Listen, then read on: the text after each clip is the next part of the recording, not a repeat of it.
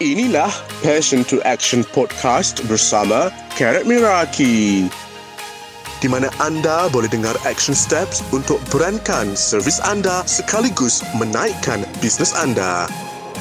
Jom kita dengar episod kali ini dengan host kita, Carrot Miraki. Hi, welcome to another session of Passion to Action Podcast. I'm your host, Carrot. Dan dalam sesi hari ini, I nak share berkenaan topik branding, dan kali ni I decide untuk pilih topik uh, brand uniqueness, dan I nak share macam mana you boleh uh, nampakkan keunikan brand you menerusi konten. Hai semua, thank you so much for joining. I know it's been a while. Okay, dan I uh, I decide untuk show up. Pagi tadi I buat this poll uh, dekat I G story untuk tanya, untuk minta you tanya soalan, dan I receive some random question. Saya rasa macam, apa kata kita buat live? You know, it's been a while. So, hari ni I nak share macam mana nak bantu you improve content you. Dan apa yang you nak buat ni, you boleh guna dekat all social media. Tapi ada lima kriteria yang I rasa very important kalau you nak nampakkan content you tu macam lama-lama orang ingat. Okay, lama-lama orang ingat dan orang kenal. Kita buat content dah lama, dan maybe ada yang baru buat business, ada yang dah lama buat business. But at the same time, you mesti ada perasaan yang macam konten yang you buat still orang macam tak capture, orang still tak ingat, orang still tak respon. Ha. So, hopefully daripada lima elemen yang I nak share ni dapat bantu you tau. Elemen ni I masukkan dekat dalam, um, I am actually working on something, okay?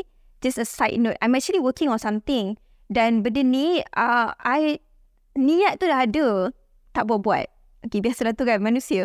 Tapi I macam like, okay, I finally got the push untuk buat. So, I decided untuk keluarkan buku which is called Marketing Content Calendar, ataupun kita panggil M C C.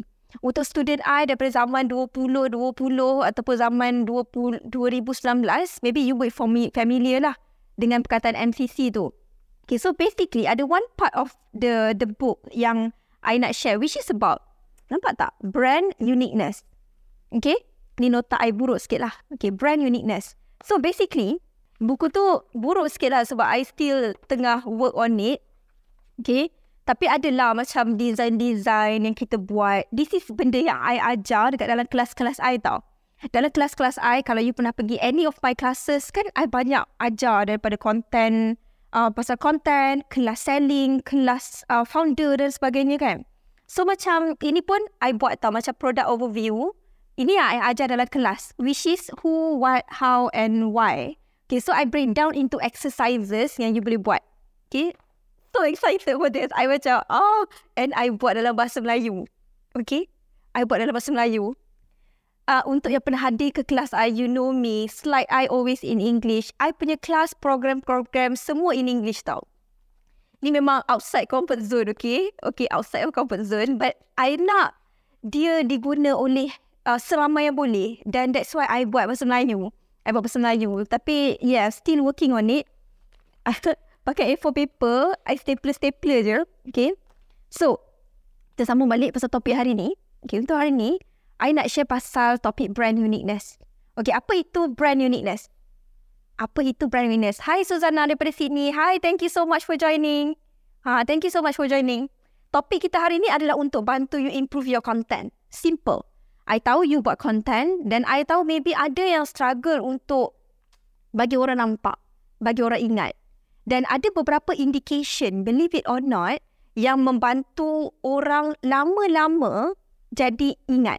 Okay, lama-lama jadi macam, ha dia tu, ha yang tu tu, ha yang tu tu, ha yang tu. So macam mana kita nak buat? Okay, so let's talk about brand uniqueness. Apa itu keunikan sesuatu brand? Okay, when it comes to a brand, setiap brand kan kita ada niche lah, kita ada kategori, kita ada colour palette, logo dan sebagainya. Itu semua adalah branding. Okay, so branding adalah apa yang orang faham pasal you. That's it.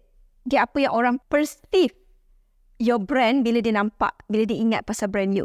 Tapi macam mana kita nak bagi nampak dalam konten kita? Takkan kita nak letak logo? Betul tak? Cukup ke sekadar gunakan colour yang sama untuk kita punya font? It's not good enough. Okay, it's not good enough. Sekarang ni tak kisah you gunakan anything yang I share hari ni dekat mana-mana platform, you akan nampak uh, content you makin um, apa lagi? Makin sekata. Sekata eh perkataan dia. Makin um, align. Okay, makin align dengan your brand. Okay. So, kita mula dengan first one. Yang pertama, macam mana nak bagi brand you nampak unik adalah kalau you dapat gunakan satu setup yang sama. Okay, sekarang ni macam ni tau. Okay, I bagi explanation sikit. Bila kita nak bagi orang ingat kita, kita kena ada satu, kita kena ada satu variable yang stay, yang consistent. Okay, cohesive branding, betul. So, bila kita ada satu elemen dekat dalam video kita yang sama dan kita ulang-ulang-ulang, over time people akan ingat. Orang akan ingat.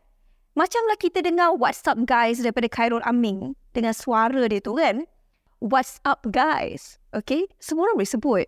Tapi somehow benda tu dia ulang dan ulang dan ulang sampai jadi orang ingat. Sama juga macam ada influencer yang pakai baju sama ke apa-apa yang sama. Benda tu lama-lama orang akan ingat. Tapi kalau you buat sekali, tak menjadi, you terus give up. Sebab itulah orang lagi tak ingat. Faham tak? Bila you buat sekali, and then, uh, tak penting contoh kan. And you terus assume yang content you tak menjadi because of that. So, you tak buat, menyebabkan orang still tak ingat even after six months. So, bagi peluang at least tiga bulan untuk you practice apa yang I share ni. Okay? Kita go to yang pertama. Yang pertama adalah using the same background setup. Okay? Apa yang you boleh buat sekarang adalah try untuk tengok. Boleh tak you wujudkan satu background? Satu je eh. Jangan banyak. Satu background yang you buat content over and over and over again kat situ. Sebagai contoh, background I ni, boleh tak kalau I nak buat semua konten I background belakang ni? Okay. Kita rasa boring tapi orang akan rasa nampak biasa. Jadi ingat. Okay, contoh background. Ataupun sebagai contoh, salah seorang alpha I, dia shoot konten untuk dia deco cake. Okay, deco cake. Dia gunakan setting yang sama. Meja yang sama, ada alas meja dan sebagainya. Ada different adalah props-props itu kan. Tapi diulang. So, bila konten tu masuk ke social media, mana-mana, orang akan dapat macam ni tau. Macam, oh ni konten Farah Suji. Orang akan dah jadi familiar. So, ini satu cara yang you boleh gunakan untuk you bagi orang lama-lama biasakan diri konten you ni jenis macam ni, style macam ni. Ada setup macam ni. Okay? Soalan tak so far? Yang pertama eh. Gunakan satu background yang sama. Kalau you kalau you go through, um, kalau you study content like I do kan, you scroll untuk study, you akan start to nampak tau. Ada certain brand, ataupun a lot of brand, dia ada certain signature background setup. Dan apa yang I share ni, tak semestinya you kena buat untuk semua video you. Dan tak semestinya, I nak bagi lima ni, you kena buat lima-lima. Eh, jangan! Satu sahaja. Kenapa satu? Kenapa satu? Sebab bagi I kan, sebagai manusia, kita ni kalau kita buat banyak sangat, satu, kita akan tak nampak benda tu sebagai keunikan. It's the same thing. Kalau kita tengok orang buat gabungan of A, B, C, D, E, sometimes kita tak nampak tau. Kita tak nampak. Brain kita, dia tak nampak that one thing yang same. Kita tak nampak.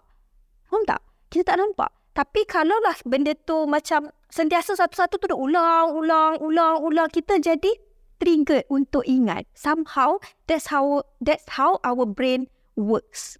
Okay, that's how our brain works. So, pilih satu je tau daripada lima. So, yang pertama tadi I bagi adalah background setup. Okay, background setup. Background setup yang sama, produk video tu yang berlainan. Produk video ke, ataupun macam I, belakang I tengah bercakap ni, video macam ni ke, uh, macam tu. Puteri, kalau guna edited background tu okey tak? Ke better real background? Okey, adakah edited background tu maksudnya green screen? Okey, kalau green screen, okay, kalau green screen, okey, itu adalah part lagi satu, idea lagi satu. Uh, untuk brand uniqueness juga, di mana you nak fokus kepada green screen punya style. Uh, kalau itu pun boleh. Ke you cakap macam mana ni? ke you buat green screen belakang tu you tukar gambar rumah, gambar rumah yang cantik macam uh, estetik punya kitchen ke.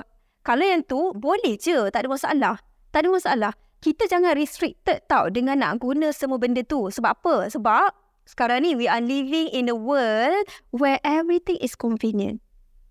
Okay? Where everything is convenient. The reason why all those things are created. The reason why A I is created. The reason why everything, benda yang diwujudkan adalah untuk memudahkan kita. Editing tools, even sekarang, you bayangkan, before this, kan, I dengan tim I, kami edit before this, semua video guna Adobe Premiere Pro tau, pakai komputer. And then lepas tu, kita edit pakai CapCut. Okay? And then lepas tu, I masukkan caption animated menggunakan apps caption. Ramai tanya, ramai tanya yang macam dia gerak-gerak tu. Ah, itu animated. Animated, apa nama? Animated caption. Kalau ada soalan, masukkan je tau dekat soalan tu. Nanti I jawab eh. Ah, kalau ada soalan, masukkan juga kat situ. Okay, lepas tu, ah, hari tu kan, ah, I baru dapat update tau dekat apps caption tu. Sekarang ni dia boleh auto zoom. Kena bayar lah. Dia ada pro punya package. Tapi basically, bila you edit video tu kan, you masukkan you punya video raw yang dah, dah cut apa semua. And then dia auto-zoomkan certain area dan dia buatkan subtitle terus and you tinggal betulkan typo saja. And you boleh adjust balik. Oh, you tak nak zoom kat sini, you nak zoom kat sini. But the A I dalam apps tu, dia dah determine, oh ini key point kita zoomkan. Okay? So sekarang ni, those things are created for our convenience. Gunalah. Okay? Tak perlulah kemas rumah ataupun ada background cantik. Kalau boleh pakai green screen tu saja. Cari gambar yang you nampak paling real, paling kena dengan you and do it. Okay? Ah, tak, bukan. One ni, uh, apa? Bukan app um, CapCut. Nama dia Caption. C A P Cap T I Sekejap. Caption. C A P T I O N S. Captions. Uh, apps dia. Okay? Apps dia warna purple. I tak ada pula. Phone I ada satu je hari ni. Okay. Okay, caption. Okay, try guna benda tu. I, I rasa you akan suka. Dan kalau you rasa okay untuk budget, you invest. Invest. Tak rugi pun. Eh, kalau kita buat video nak zoom in sendiri, nak zoom out sendiri tu, berapa lama masa yang kita ambil? Bayangkan berapa masa yang kita save sebab kita bayar apps tu yang buatkan. A I tu yang buatkan. Eh, tak rugi. Tak rugi. Okay? Ah, ha, dia sama macam you hire content creator tapi you hire apps tu. Ah, ha, macam tu. Okay? Okay, kita come back balik dengan topik kita hari ni which is brand uniqueness. So, yang pertama tadi I recap balik which is background setup. Background setup tu maksudnya bagi satu background saja untuk semua ataupun kebanyakan content you. Okay, gunakan satu background saja. Okay. Yang kedua adalah untuk kita wujudkan brand uniqueness adalah bila kita ada same outfit ataupun consistent style. Okay, consistent style. Okay, um, ada certain orang, perasan tak? Bila kita pergi kat social media, sekarang ni banyak orang buat personal brand, betul tak? So, dekat I G ke TikTok ke sama je, okay, you can see that semua orang ada style yang berbeza. Style yang berbeza. So, kalaulah kita nak jadikan benda ni sebagai keunikan kita, okay, keunikan kita, kita boleh buat dengan cara kita pakai satu outfit saja. Ataupun satu colour baju saja, ataupun satu jenis tudung saja. So kalau tudung ni, kalau you jenis pakai cara lain, pakai cara tu saja. So kita wujudkan konsistensi dalam bentuk kita punya outfit. Ha, adakah orang akan boring kalau kita consistent style? Tidak. As long as you keep to this rule, only one thing that is consistent. Yeah, only one thing that is consistent. Dia macam ni tau. Contoh, kalau outfit you sama tular. Oh, tular macam Kelantan. Okay, sama macam tu je. Tukarlah background. Janganlah duduk kat situ dengan baju yang sama, dengan props yang sama berulang kali. Orang boring. Okay, so kalau kita baju yang sama, sekali-sekala dekat office, sekali-sekala dekat luar, sekali-sekala dekat meja, sekali-sekala dekat lantai dan sebagainya. You have to mix things up. Okay, kalau you itu semua, tak tak cakap rule dia adalah satu sama. Sebab apa? Orang ingat dan get familiar. Tapi kalau semua sama, dia jadi apa tau? Dia jadi boring. Satu benda pasal manusia. Eh, banyak pula benda yang nak cerita hari ni kan? Betul-betul dah lama tak live. Betul-betul dah lama tak live kan? I hyper sikit. I extra sikit hari ni. Boleh? Boleh? Okay. Satu benda pasal human mind. I, I sekarang kan, I suka tau. I dah pernah share banyak kali dah pasal how much I enjoy human psychology. Human psychology tau.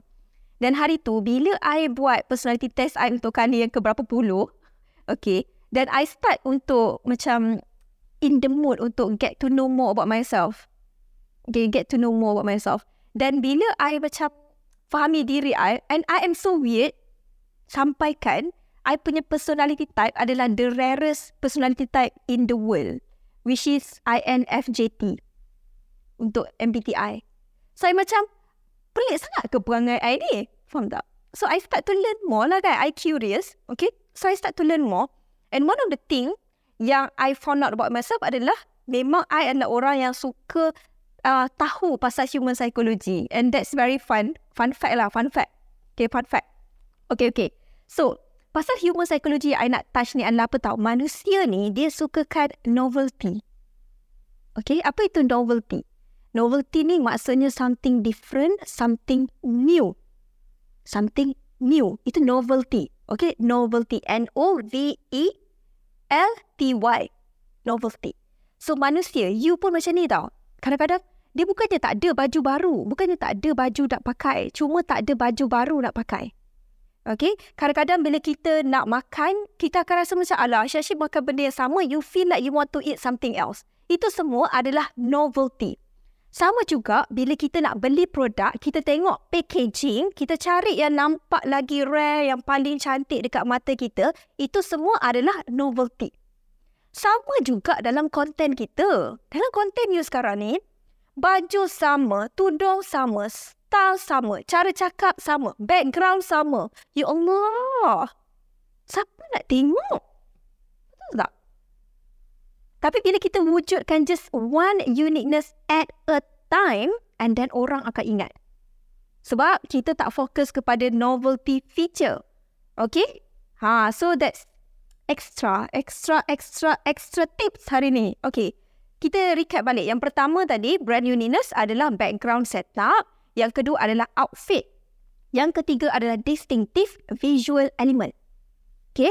Distinctive visual element. Apa itu distinctive visual element? Apa maksud dia? Maksud dia adalah something yang mata kita nampak. Mata manusia. Okay? Mata orang kena nampak over and over again. Dia macam outfit tadi.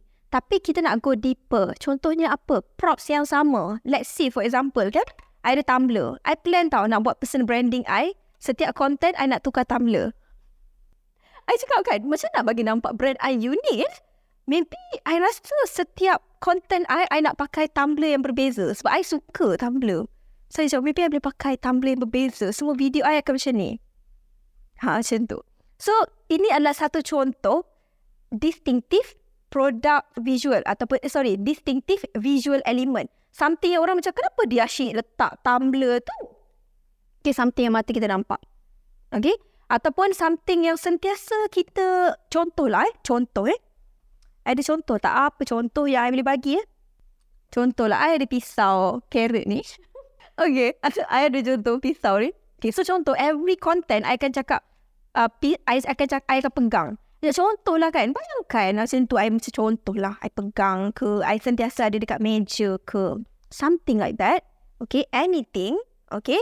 Benda tu lama-lama orang akan nampak tu benda apa tu. Asyik-asyik nampak benda tu. Okay, itulah distinctive visual element. Dia tak boleh macam, okay, dia macam ni tau. Bila I cakap distinctive visual element, dia kena benda yang nampak terang-terang. Dia bukannya something yang orang tak nampak. Contohnya tudung pastel. Kalau you pakai tudung, contoh kan, brand you, you nak buat. Kalau tudung you, you ada certain outfit. Macam kita punya Alpha Lazat kan. Itu consider sebagai signature outfit. Yang tadi tu, outfit. Tapi dia tak panggil distinctive visual element. Sebab apa? Sebab tudung dia warna purple cair. Dia tak nampak terlalu terang. Okey, orang tak nampak untuk trigger yang ingat. Faham tak? Faham tak? So, kita nak wujudkan something yang memang nampak obvious. Contoh, semua konten you pakai spek mata, spek mata hitam. Ataupun semua konten you pakai topi. Ah, ha, macam contoh Caprice. Okay, video Caprice dia kata what is up on the news today. Ah, ha, itu tu. Itu Itulah contoh distinctive visual element yang orang nampak. Kalau orang tak nampak, tak dikira distinctive. Okay? So, distinctive tu maksudnya jelas, terang dan nyata. Ha, gitu. Okay? Ha, so, itu tiga uh, item yang ketiga yang kita boleh masukkan. Tengok surrounding office you. Kalau you jenis yang, macam I kan, you jenis yang bukan jenis extra-extra kan. Okay? You bukan jenis extra-extra untuk you tiba-tiba nak too much. I understand. Like, keep it like simple. Keep it simple. Cari satu benda yang you boleh masukkan. Ada certain macam my sister, kakak I. Macam kakak I, baju dia, konten dia, bila dia buat, uh, dia ambil gambar, dia suka pergi keluar-keluar. Dia sentiasa pakai this like brooch. Chanel punya brooch. Macam C C tu kan. Uh, dia selalu pakai benda tu over and over. So, I dah ingat dah. I dah ingat dah. Ha. So, benda tu adalah contoh lah. Okay, itu adalah contoh untuk distinctive visual element. Something orang nampak. Kalau orang tak nampak dengan jelas, dia tak dikira. That's the reason why ada kedai-kedai makan ataupun gerai-gerai dia akan pakai merah dengan kuning. So apa? Nak bagi orang nampak. Okay? Compare dengan kedai yang pastel ataupun putih je tak nampak apa. Kita tak trigger. Mata kita tak tak nampak. Faham tak? Okay. Item yang keempat untuk brand uniqueness adalah untuk create slogan, tagline ataupun repetitive keywords. Ayat ataupun perkataan yang kita ulang dan ulang dan ulang dan ulang. Itulah repetitive keyword. Apa contoh repetitive keyword? Bismillah. Okay. What is up on the news today? Okay. Ada yang, um, apa lagi? Uh, apa lagi? Um, what's up guys? Itu adalah repetitive keyword. It's not exactly a slogan, Bismillah. Okay. Tapi dia bukannya tagline pun. Sebab tagline macam kat Wawa, uh, nak lawa, follow Wawa. Itu tagline ataupun slogan. Tapi repetitive keyword tu adalah something random yang you boleh just sebut, okay, dan buat orang ingat sebab you ulang dan ulang dan ulang. So apa yang Caprice buat adalah dia ada dua elemen kat situ. Ah, uh, dia ada uh, dia ada sound, okay, which is um, repetitive keyword tu what is up on the news today, ada ulang. And then at the same time juga dia ada tunjuk mainan tu. Dia mainan. Ha, ada carrot. Okay. Dia tunjuk. Okay. So, Pepe ada terfikir. Tapi carrot boleh pula dia buat dua. I satu je. Bukan tak boleh. Tapi nampak tak macam dia carry benda tu together and that's it. Lepas tu dalam video dah tak ada. So, dia jadi macam gabungan tapi satu je. You understand? Dan dia tukar mainan dia setiap kali. So, it's not the same toy. Maksud, cuba kan eh. Caprice tunjuk the same toy every day. Takkan macam, apa ni? Faham tak? Dia still tukar. Dia still tukar and keep it very interesting. Okay, so tu contoh-contoh lah.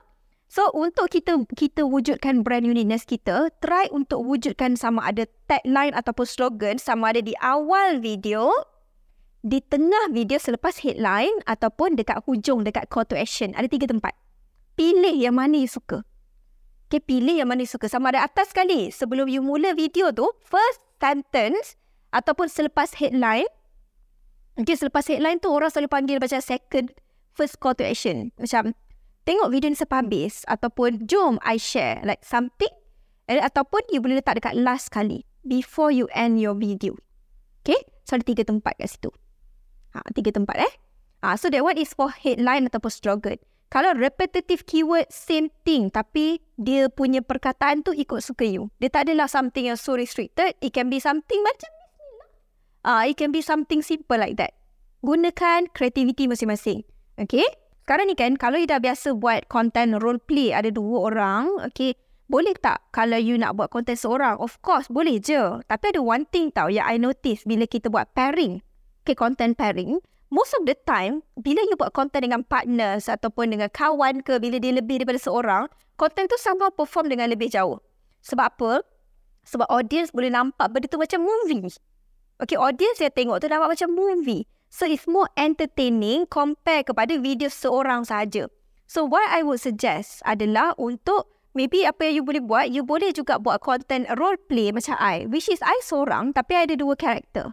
I ada karakter Carrot dan I ada karakter founder ataupun student ataupun business owner ni. Ah macam tu. So you split the karakter, dan macam yang I buat sekarang, apa yang kita cuba nak splitkan karakter ni adalah dengan cara, kalau Carrot always baju plain. Okay, tapi kalau founder ni always baju printed. Ah, kita buat macam tu. So that is different way untuk you differentkan karakter tersebut. Okay, tapi tak ada masalah. Okay, nanti once wife you dah okay balik, uh, boleh shoot balik. Dan I suggest juga untuk you cuba explore batching. Uh, maksudnya maybe seminggu tu satu hari tu je, ataupun dua tiga jam tu je shoot content dengan dia. Planning is key. Okay, planning is key. Kalau kalau planning ada, nak shoot tu tak sakit sangat. Tak sakit sangat. Tapi kalau masa tu lah nak shoot, masa tu lah nak fikir, masa tu lah nak tengok-tengok balik konten yang kita tengok, refer semua tu, lambat. Okay? Patut ke ambil model yang cantik? Okay. I nak share salah satu, this one is a random story lah. Random story. Okay? Dan uh, dia pasal one of my alpha. Dia jual produk fashion.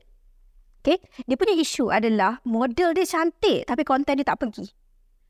Model dia cantik tapi tak pergi. Kalau pergi tu dia macam like seribu, dua ribu punya view, and then tiba-tiba adalah pergi dua puluh ribu. Lepas tu dia turun balik. So dia, dia come to me dengan ada masalah tu. Dan basically model dia cantik tau. So I pun yang I cakap kat dia adalah, kita punya sekarang ni, kita bukan nak buat content yang uh, content semata-mata. Okay, the most important element dalam content adalah apa tau? Adalah konteks.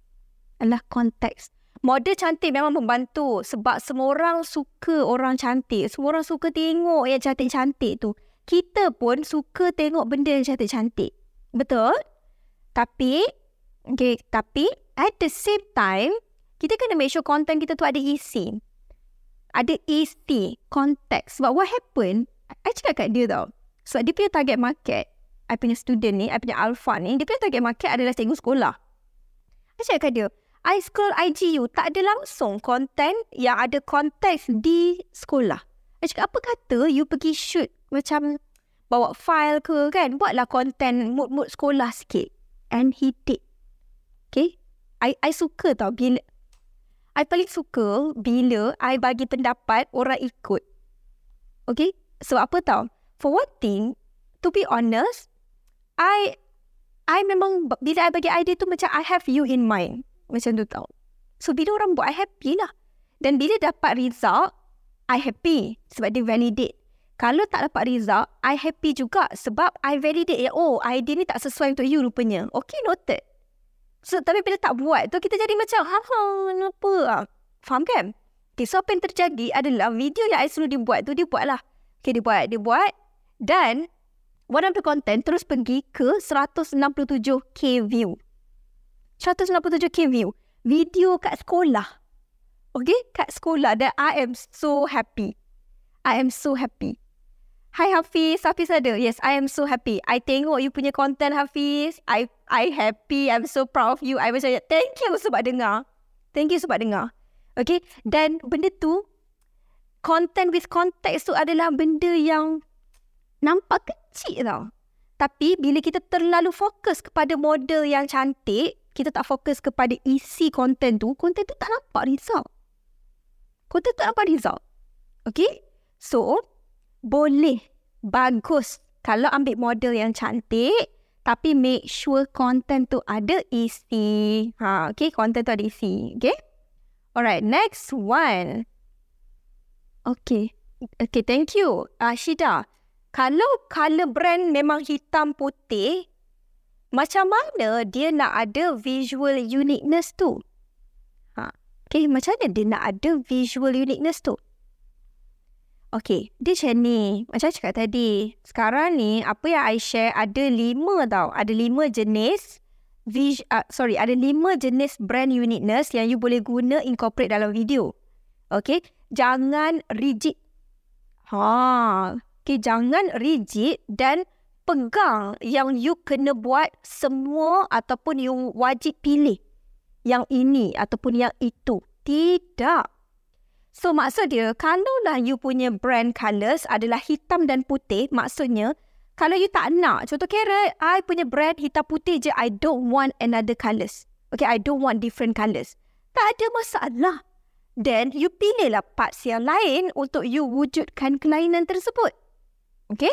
Ha, so, tak semestinya you letak pada colour. Dia boleh letak kepada tagline ke, slogan ke, repetitive keywords. Kalau you tak nak wujudkan anything yang macam mengganggu mata. Sebab I faham ada certain brand nak jaga aesthetic. And it's fine. As long as kita punya brand still nampak unik dengan cara kita. Okay.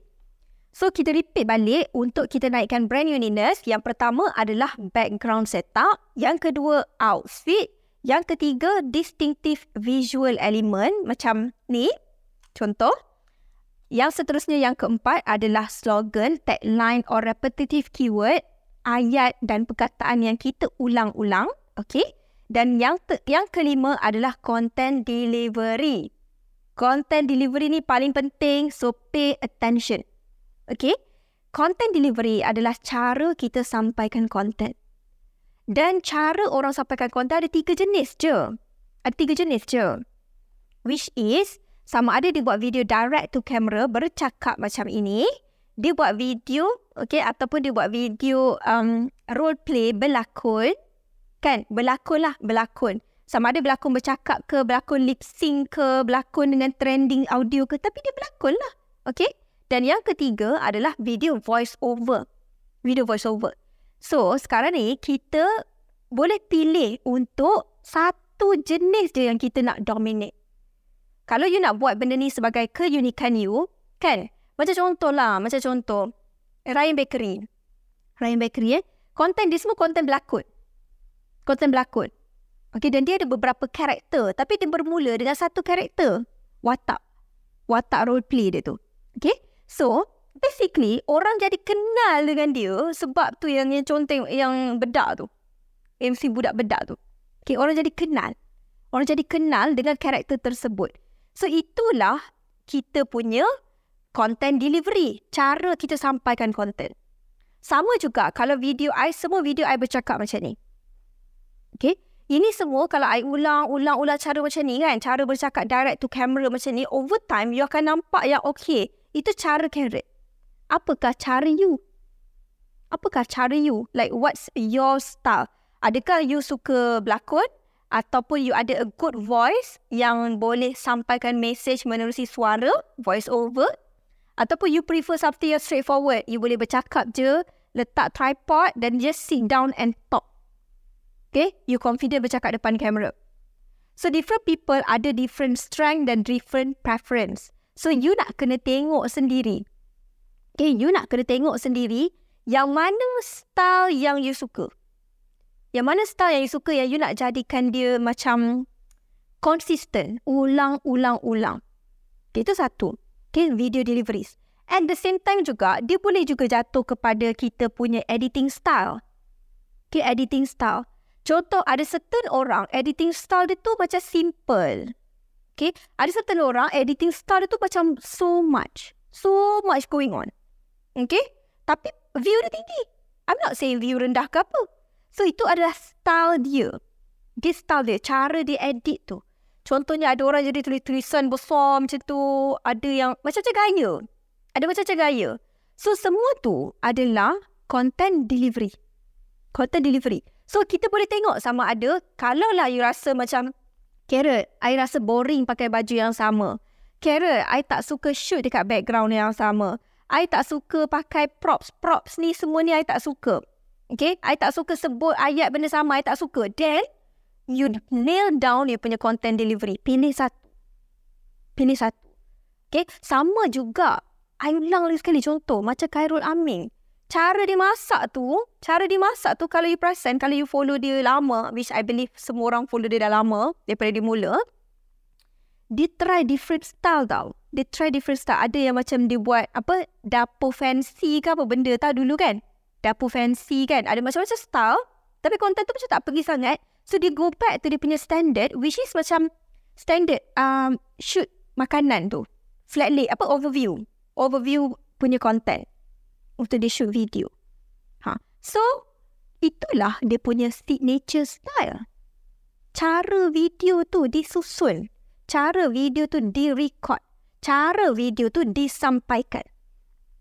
So, you pun sekarang ni kena ada juga cara you sendiri. Apakah cara you? Orang takkan ingat selagi you tak ulang. Maksudnya macam ni, kalaulah you cakap kan, uh, you buat sekali konten tu tak jadi, you buat sekali lagi tak jadi, you buat sekali lagi tak jadi, and then you dah give up. Orang tak sempat Pak nak tengok lagi konten tu. Orang tak sempat nak ingat lagi konten tu. So, bila kita nak set up, try untuk consistent for a month at least. Okay, untuk you tengok. Orang ingat tak? Orang trigger tak? Orang notice tak benda tu?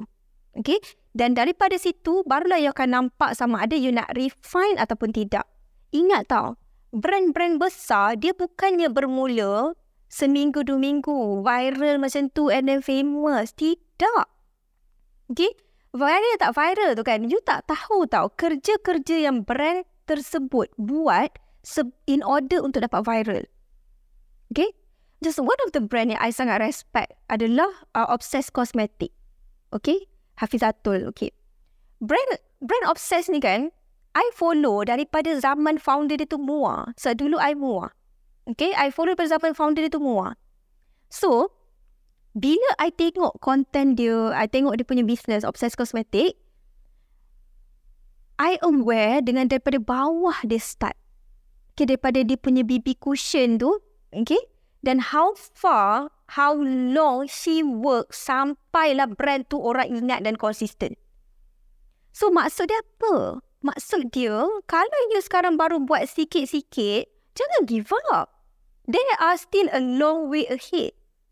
Dan jangan juga hilang sabar semata-mata sebab tak dapat result untuk kali pertama, kali kedua, kali ketiga.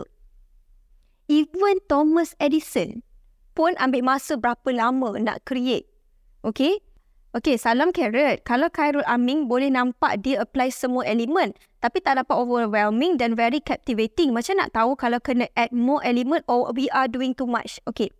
Sekarang ni, kalau you baru mula, jangan overthink in term of you nak apply semua sebab orang lain apply semua. Same thing macam konsep personal branding tau. Bila orang tanya soalan ke I pasal personal branding, okay, dan I cakap, pilih dengan niche dulu. You start with niche. Itu jawapan I. Standard. Okay? Standard jawapan I. Dan ada yang akan cakap ke I macam, alamak, tapi influencer ni dia share macam-macam pun. I mean, tak stick to niche dia pun. Ya, betul. Tapi dia tu influencer. Kita jangan compare diri kita dengan influencer. Okay? Bila orang tu dia dah berada dekat certain level, dia boleh masukkan semua benda tu and people still like it. Orang still ingat. Sebab apa? Sebab orang dah tengok bertahun-tahun. Orang dah tengok bertahun-tahun. Awal-awal orang tak ingat pun. Dan awal-awal Khairul Aming pun finding his style juga. Kalau you tengok video dulu, video dia full berdiri sambil masak. Lepas tu dia mix sikit dengan ada overlay, apa dan sebagainya. Dia pun try and error juga. Ah, uh, okay, dia pun try and error juga. Not that I know him ke apa, tapi that's what I can see lah. Sebab I study account Khairul Aming as one of personal branding, top personal branding dekat Malaysia. So, I study account dia. Uh, dan apa yang I boleh cakap adalah, apa yang I share ni adalah untuk bantu you memudahkan supaya orang ingat. Jangan overcomplicate untuk macam, tapi I nak masuk ni, tapi I nak masuk ni, tapi I nak masuk ni. Kalau orang satu pun orang tak ingat, apatah lagi kalau you mix too much. Okay? When your content become too diluted of everything. Ini pun ada, ini pun ada, ini pun ada, ini pun ada. Orang lambat nak nampak keunikan tersebut. Sebab apa? Sebab semua benda ada. Kita nak wujudkan sedikit demi sedikit. I always believe that. Bila kita nak show up kan, bila kita nak buat konten ni, mudah untuk kita compare dengan orang lain yang dah besar tu. Alah, tapi dia buat macam tu, I buat yang ni je. Yes, I know. Tapi inilah yang you kena mula in order for you to slowly add supaya you jadi macam dia. Letaklah macam tu. Okay, I bagi motivasi sikit sebab motivasi is important. Motivasi is important because itulah yang akan push kita. I can give you all the tools. I boleh bagi kat you buat macam ni, macam ni, macam ni, macam ni, macam ni. Tapi at the same time, kalau kita ada that block, macam alamak, tapi kan, all sorts of block tu, itu akan buat kita rasa macam tak boleh move forward. And I've seen it. And I've seen it. Okay. So, start with one, then fokus kat situ dulu. Bila you dah start content, you nampak traction, you dah nampak content you macam, oh, okay, getting better. Okay, getting better. Okay, then barulah you slowly macam buat variable yang kedua. Ah, gitu, okay? Ha, so, ah, tak apa. Buat satu dulu. Try satu dulu. Bagi orang ingat satu dulu macam anti-purple. Okay? Alright. So, let's recap lima brand uniqueness yang I dah share hari ni. Yang pertama adalah background setup. Yang kedua, outfit. Fit. Yang ketiga, distinctive visual element. Yang keempat, slogan or repetitive keywords, perkataan yang kita ulang-ulang. Yang kelima adalah content delivery or setup, cara kita sampaikan content. So, I harap you enjoy apa yang I share hari ni. Okay, I harap membantulah. Okay, I harap membantu sedikit sebanyak untuk you lebih clear in term of apa next step. Then of course, let's take it even further. Okay, I nak you jawab soalan ni. Apakah satu keunikan yang you nak tambah baik dalam video you mulai hari ni? Apakah satu brand uniqueness ataupun keunikan yang you nak tambah dalam you punya content selepas ini? Okay, ask yourself that question and write the answer. Then start creating. Okay. So, itu sahaja daripada I. Thank you so much for staying. Thank you so much untuk join live I hari ni. I harap you enjoy. Dan hopefully kalau ada masa lagi, I akan buat live lagi and just talk to you guys. Okay? Itu sahaja daripada I. Thank you so much. Bye. Assalamualaikum.